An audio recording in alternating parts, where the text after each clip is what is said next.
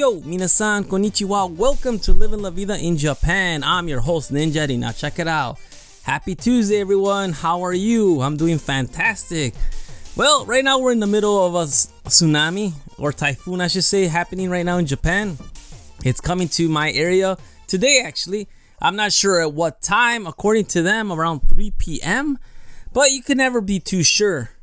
And along with that, if you're an AU, uh, KDDI cell phone providers, KDDI or AU or whatever, uh, you're out of service. So I was out of service starting Saturday actually, and I was trying to figure out why because I had no idea what was going on. I actually thought that I didn't pay my bill. I was telling my wife, "Did we pay our bill? I mean, why is the phone not working? I mean, it would come off and on."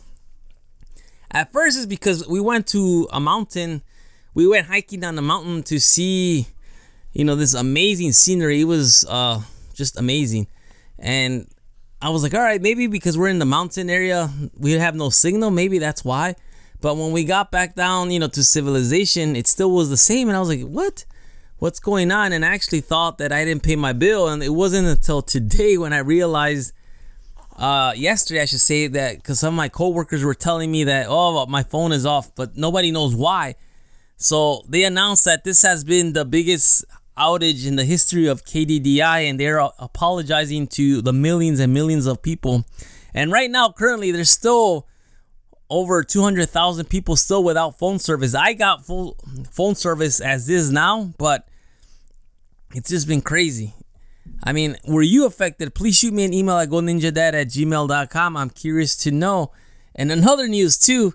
So, police right now are preparing actually for a major catastrophic uh, volcano eruption in Mount Fuji. They've been preparing for the past few weeks. They've been actually handing out a mask to you know combat the volcanic ash in case for whatever reason uh, it explodes. They're predicting that it may be going to explode soon. Nobody knows. I mean, we can't really predict, you know, if a volcano will erupt, but they, I guess, have this feeling. I mean, I mean, conspiracy theorists, I mean, me being a conspiracy theorist, just putting my hat on for that, they know something.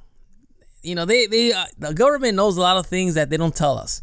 And I'm sure, you know, they know about UFOs and things like that. And in this case, they have an, uh, a feeling that something's going to go down.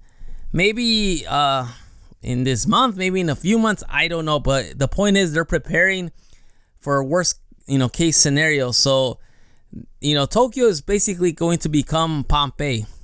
So if you're not familiar with Pompeii, it's basically the volcano in Italy that erupted and just basically put the whole area of Pompeii under ash. It was just they just everyone died.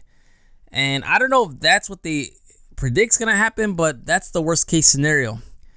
But I don't know. Like I said, this is just one of those things that I've been reading. You know, it's not, it doesn't really make the news, but it's on the download. But I'm just telling you guys that. So, what do you think about this? Please shoot me an email at goninjadad at gmail.com. Also, if you have a conspiracy theory, please share it with me. I, I would like to read it on the air here and just give you my thoughts. Anyhow, that is all for today. Thank you for listening. I will talk to you later. Hasta luego. Matane.